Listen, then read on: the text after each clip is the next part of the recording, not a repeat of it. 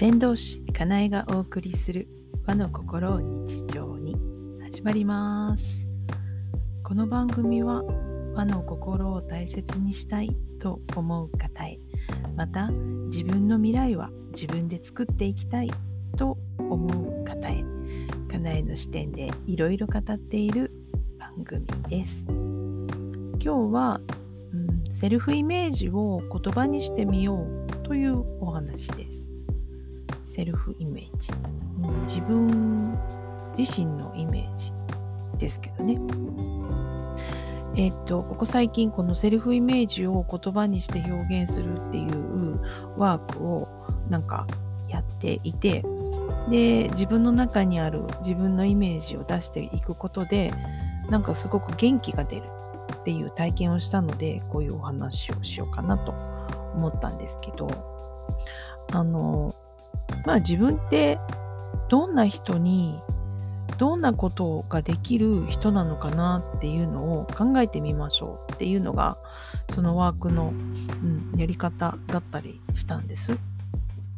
まあそこの集まそこに集まってきてる人たちっていうのはえっ、と割と起業家さんとか起業したい人の集まりなので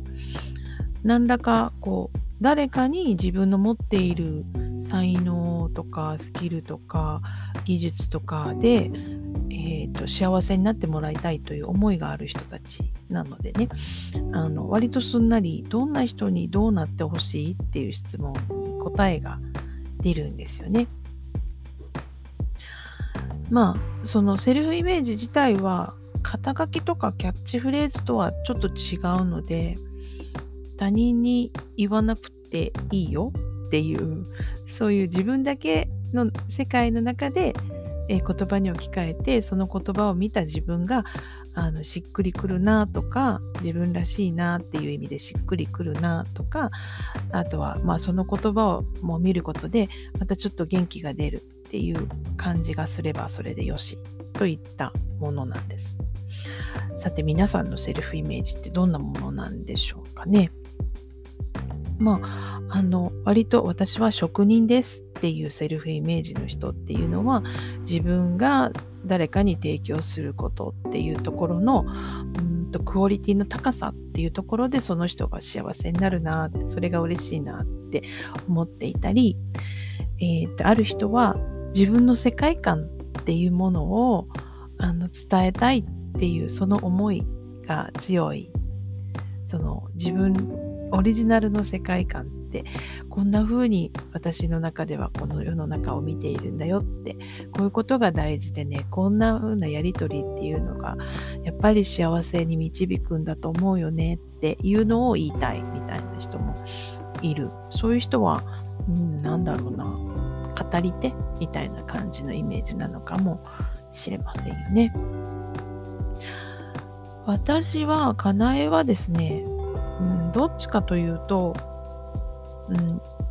調律をしてる感じ、チューニングをしてるっていう感じがあります。